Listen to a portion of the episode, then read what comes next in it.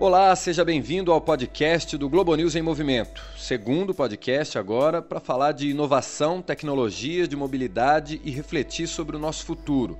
Como viveremos nas próximas décadas, além, é claro, de contar um pouquinho dos bastidores das gravações do Em Movimento, que é uma série de programas da Globo News. Hoje a gente vai falar sobre os carros do futuro. Será que eles vão acabar? Será que a gente vai poder dirigir no futuro? Bom dia, boa tarde, boa noite para você que está nos ouvindo a qualquer hora e em qualquer lugar. Eu sou Victor Ferreira e estão aqui comigo hoje o jornalista Gabriel Prado, repórter da Globo News, que está participando ativamente dessa série, né, Gabriel? Aqui de São Paulo para começar o bate-papo aí com vocês. Além do Gabriel, o jornalista e escritor Rodrigo Alvarez, correspondente da Globo em Paris, na França, e que também está fazendo várias reportagens para o Globo News em Movimento. Alvarez. Oi para todo mundo, bom falar com vocês. Estou aqui de, de Paris para a gente conversar um pouquinho sobre esse futuro que, de certa forma, está chegando, né? Está chegando. A gente também vai ouvir o William Aquino, engenheiro e coordenador da Associação Nacional de Transportes Públicos, e Antônio Campelo, CEO da Embraer X, um braço tecnológico da Embraer que está criando um carro voador. Time completo, está no ar o podcast do Globo News em Movimento.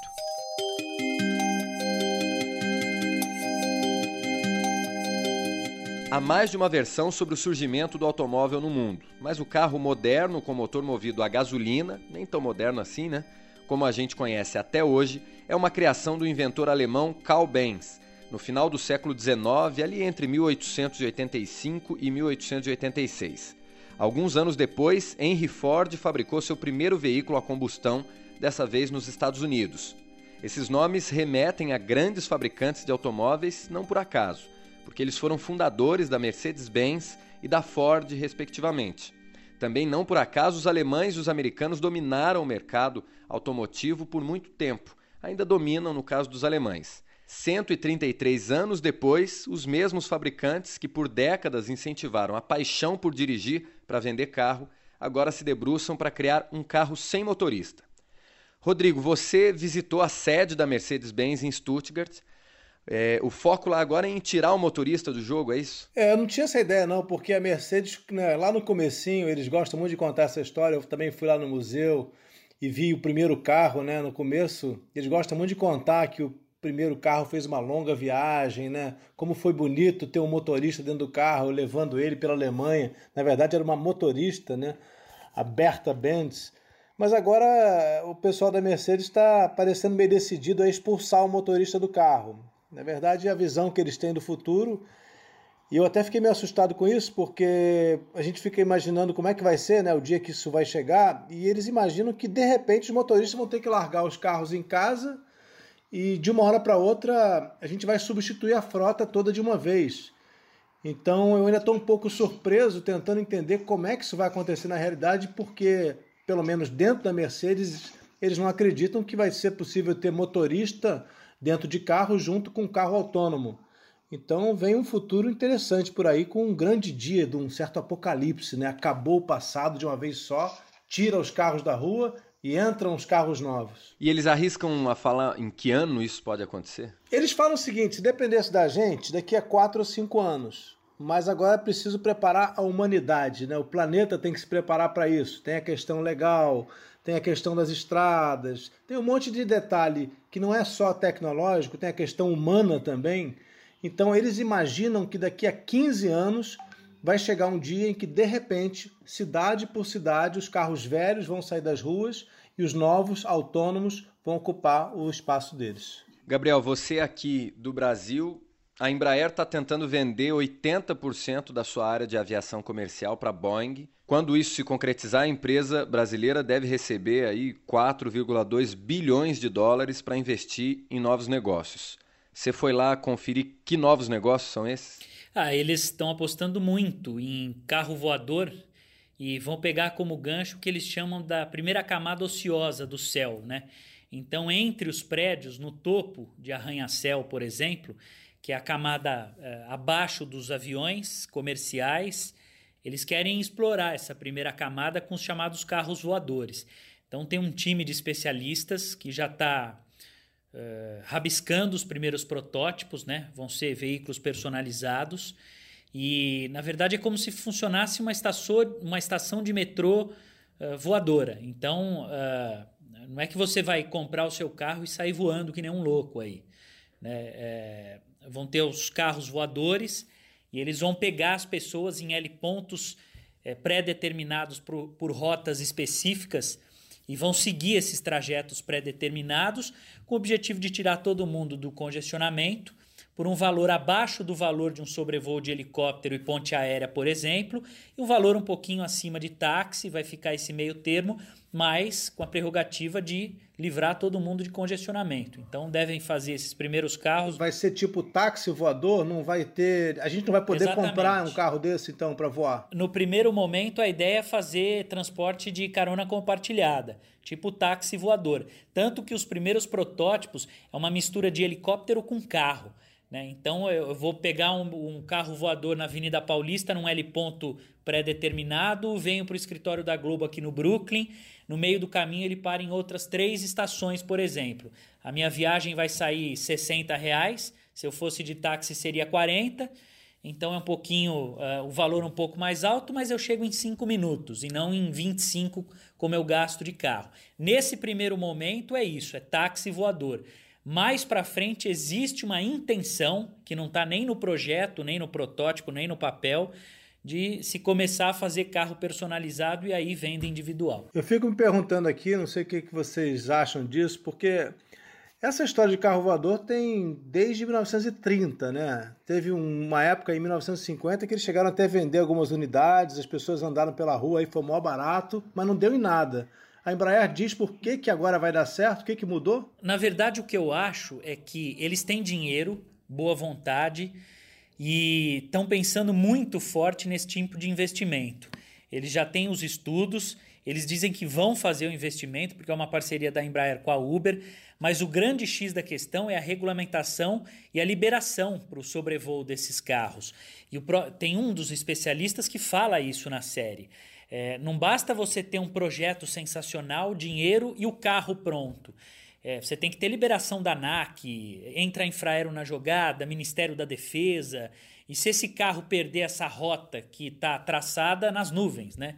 Então, eu acho que o grande problema, o grande problema na prática, vai ser é, autorização e, e liberação do, do, espaço aéreo, mesmo que nessa camada não ocupada pelos aviões e pelos helicópteros. Bom, já que o Gabriel está falando do carro voador da Embraer, né, o que eles chamam lá de VTOL, é uma sigla em inglês para decolagem e pouso vertical. Vamos ouvir o Antônio Campelo, que é o CEO da Embraer X, o braço tecnológico da Embraer que está fazendo essa parceria com a Uber. E ela vai ser 100% elétrica, ela vai ser autônoma, não para começar, ela vai começar com piloto, mas com o tempo ela vai virar uma aeronave autônoma. Nós estamos concretizando aquilo que entendemos que é uma ruptura para a mobilidade urbana. Então, quando você pegar o seu celular, você vai falar, eu quero ir desse ponto até aquele outro ponto. Aí o celular vai indicar, o caminho mais rápido para você ir é pegar um carro aqui, aí você vai chegar no local onde estão tá essas aeronaves e Vitol, você pega a aeronave, você transita até o outro lado da cidade, você chega no ponto onde você quer chegar. E se eu for pelo caminho mais rápido, eu pago tanto. Se eu for pelo caminho menos rápido, eu pago tanto. E eu escolho o que eu quero fazer. Então as pessoas querem ter liberdade de decidir o que elas fazem com o tempo delas. Né? Isso é qualidade de vida. Uma coisa interessante nessa história toda aí da Embraer é essa parceria com a Uber, que é uma empresa que se transformou numa, numa grande corporação bilionária no mundo inteiro, muito baseada nos motoristas. Os motoristas é que fizeram da Uber o tamanho que ela tem hoje. E na verdade agora a gente percebe que ela sempre é, é, foi tentando construir e ser uma geradora de demanda, né? Porque o motorista provavelmente vai ficar de fora é, quando a empresa tiver carros autônomos. Ela também tem projeto de carro autônomo e faz esse, essa parceria com a Embraer no carro voador. Então, é a Uber também tentando se mexer para chegar preparada nesse futuro sem motorista, né? Eu acho que é uma aposta pelo dinheiro. A Uber tem o dinheiro e vai fazer essa aposta. A demanda eu acho que sempre teve. A ideia de carro voador existe há muitas e muitas décadas. Agora, o X da questão é, pô, a gente vai tirar o dinheiro do cofre, do bolso para apostar num negócio que a gente não sabe se vai acontecer e vai dar certo? A Uber está apostando. Pode ser que não dê certo e ela gaste milhões e milhões nesse investimento. Eu acho que ela tem interesse, tem o dinheiro, vai apostar, mas não basta só o investimento para tecnologia. É preciso a liberação do espaço aéreo, que é um negócio que demanda um investimento muito menor do que na tecnologia, mas é muito mais burocrático uma questão de segurança aérea. Eu acho que a Uber antecipou na prática, ela, ela está transformando na prática uma ideia que todo mundo já tinha em mente, mas ninguém queria tirar o dinheiro do bolso e apostar na construção desse projeto. Tem um, um, engenheiro chamado William Aquino, ele é coordenador da Associação Nacional de Transportes Públicos aqui no Rio de Janeiro. Ele faz uma comparação que eu acho bem divertida entre o carro e o cavalo. Então, os carros começaram a andar e tinham as carroças e as carroças a cavalo, os cavalos assustavam também os, os, seus condutores, né? Então houve uma necessidade de adaptação. Eu acho que nós estamos no momento do carro é, mais automatizado, semelhante àquela com mais facilidade, porque nós vamos estar passando muito mais facilmente do carro conduzido totalmente para um carro semi-conduzido e para um carro totalmente independente do que aconteceu na época dos cavalos e das carroças. O que eu vejo é, hoje é que dentro de muito pouco tempo, será tão estranho você ser dono de um carro convencional que você dirige, como hoje é você ser dono de um cavalo dentro de uma cidade. Antigamente você tinha um cavalo, você era rico, você tinha uma carroça e um cavalo, seu cavalo era bonito, arrumadão. Agora hoje ninguém tem cavalo, a não ser quando ele está na hípica, quando ele tem outro tipo de renda. Acho que nós estamos caminhando no mesmo sentido. Carro convencional, ainda mais de sua propriedade, vai ser igual um cavalo hoje em relação ao automóvel.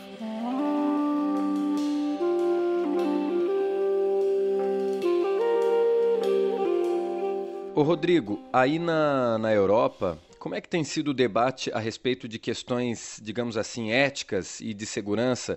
Por exemplo, quem será responsabilizado num caso de um acidente com um carro autônomo? Hoje, se eu estou dirigindo e eu atropelo um pedestre, eu é que respondo por isso.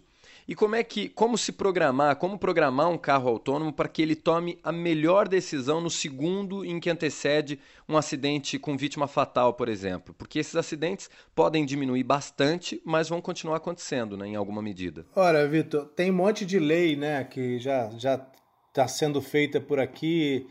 Existe uma discussão ampla sobre isso, mas quando você fala com os caras que estão ali projetando esses carros, eles não, não acreditam em acidente. O que eles dizem é o seguinte: não estão nem aí para a lei, não vai precisar disso, porque nossos carros não vão bater. Não tem como carros autônomos é, que estão guiados por sensores conectados a uma central, eles não vão bater. Eles vão ter sensores suficientes para jamais bater. Então eles dizem que não estão nem um pouco preocupados com isso e que o futuro é, é, é, é sem acidente completamente. E você acredita nisso ou é um pouco cético? Eu vou te falar a verdade, eu acredito, porque se você imaginar um monte de carros andando pelas ruas, é como se a gente estivesse dentro de um sistema de computador. Não tem por que dar errado, não tem decisão humana. Tudo bem, você vai me dizer, mas pode entrar uma vaca no meio da rua e aí aquele carro pode não reagir, mas ele está programado para reagir. A velocidade dele é programada, ele não acelera, ele não fica bêbado. Ele não está apressado, porque ele não pode passar de certa velocidade, ele vai respeitar sempre o limite da rua. É muito mais difícil mesmo pensar nisso. Agora, sempre vai ter aquele 0,001% de acidente aí. Eu acho que essas leis que estão sendo feitas agora, vão precisar ser ajustadas, porque o futuro é bem diferente da realidade de hoje, mas elas já são uma, um ensaio né, para o que vai ter no futuro. Eu diria, muito honestamente, que eu acho que qual, qualquer lei feita hoje é tola, porque o mundo ainda não está pronto é, as coisas não aconteceram ainda, elas estão ensaiando o futuro. Na verdade, as leis de fato vão acontecer quando esses carros de fato entrarem nas ruas. Para trazer um pouquinho de informação aqui para gente, segundo a Organização Mundial da Saúde, os acidentes de trânsito hoje são a oitava causa de morte no mundo inteiro e cerca de 90% dos acidentes seriam facilmente evitados, é, poderiam ter sido facilmente evitados. Então, o carro autônomo vem também, de certa maneira, tentar reverter esse quadro que hoje é tão grave. Agora, lá em Vitória, no Espírito Santo, eu conheci o carro autônomo da Universidade Federal do Espírito Santo. É, o carro já consegue andar sozinho, enfim, eles já usaram esse carro para formar mais de 60 pessoas, entre doutores, mestres. Além de descobrir como o carro funciona, tem essa importância acadêmica também, mas o professor me chamou a atenção para um fato é, curioso e eu acho que joga uma outra, um outro olhar para essa questão da segurança do carro autônomo. É, como os carros tendem a ser todos conectados entre eles e conectados ao sistema de semáforos, conectados ao sistema meteorológico, por exemplo, e a possibilidade de um ataque hacker, por exemplo, que uma invasão em, em 10 ou 100 carros autônomos de uma vez que manipule a maneira como o carro vai se comportar na rua. Isso é uma preocupação aí, Rodrigo? E na Embraer também, Gabriel? Olha, na Mercedes ninguém me falou sobre isso. Eu confesso a você é, que não, não ouvi deles essa preocupação. Então, eles certamente estão trabalhando com isso, né? Uma coisa que é interessante de observar hoje, dentro de uma empresa desse nível, né, que produz carros autônomos, elétricos, uma das profissões mais importantes, aliás, é importante ressaltar isso, né? É uma profissão do presente e do futuro, cada vez mais, mais frequente. O programador de, de computadores, né? o engenheiro de software. Então, eles têm inúmeros engenheiros de software trabalhando com isso. E certamente estão pensando numa forma, num sistema autônomo, vamos dizer assim, né? um sistema próprio que vai se isolar do resto da internet. Não dá, eu acho que não dá para pensar em internet quando a gente fala é, em carro autônomo. Agora, isso eu estou dizendo, essa é só a minha opinião, porque de fato eles não falaram sobre isso para mim. O objetivo do, do pessoal da Embraer é. é não, não, vejo esse vínculo com, com internet. Eles querem é, desenvolver um sistema cada vez mais interligado, mas por etapas. Né? Tudo vai ser fase, né? questão de fase. Eles devem construir o primeiro protótipo e lançar em 5, 6, 7 anos, botar para teste durante um ano, um ano e pouco, mais ou menos, e aos poucos, de forma escalonada, eles vão aumentando essa, essa tecnologia conforme a demanda e conforme a possibilidade, né? Chegou a hora de transformar esse podcast numa cápsula do tempo. Estamos indo já para o nosso finalzinho. E a gente vai deixar gravado, registrado aqui no ano de 2019 o que a gente pensa, o que a gente quer para o futuro e também os nossos conselhos. Alvarez, você disse outro dia que 20 anos atrás esteve na Califórnia fazendo uma reportagem sobre o futuro e que ele não se concretizou exatamente como diziam lá naquela época. Que conselho você daria hoje para o Rodrigo Alvarez de 2030? Bom, primeiro, muita saúde para chegar a 2030, né? Está um pouquinho longe do, daqui a 11 anos. Olha, as coisas que eu vi 20 anos atrás no Vale do Silício, quase todas se concretizaram. Né? Eu só quis dizer, e acho que é importante ressaltar, às vezes os pesquisadores, os projetistas, eles sonham. E é muito importante que eles sonhem porque é dos sonhos que vem o futuro. Eu acho só que a gente deve pensar que alguns sonhos vão mudar no caminho. Para 2030, eu gostaria que nós estivéssemos juntos fazendo um outro podcast para falar do teletransporte que seja já uma promessa em 2030, o dia em que a gente vai entrar numa cápsula, se desintegrar e aparecer em outro lugar. Maravilhoso. E você, Gabriel? Eu acho que daqui a 10 anos eu vou na linha do Alvarez. A gente tem que pensar muito, muito, muito para frente. E eu vou viver até lá e vou pagar para ver o dia que os caras vão inventar um chip para se implantar no cérebro e fazer a leitura do pensamento alheio. Aí a Terra vai acabar. Bom, Gabriel Prado, Rodrigo Alvarez, muito obrigado pelo papo, muito obrigado a você que nos ouve, pela companhia até aqui.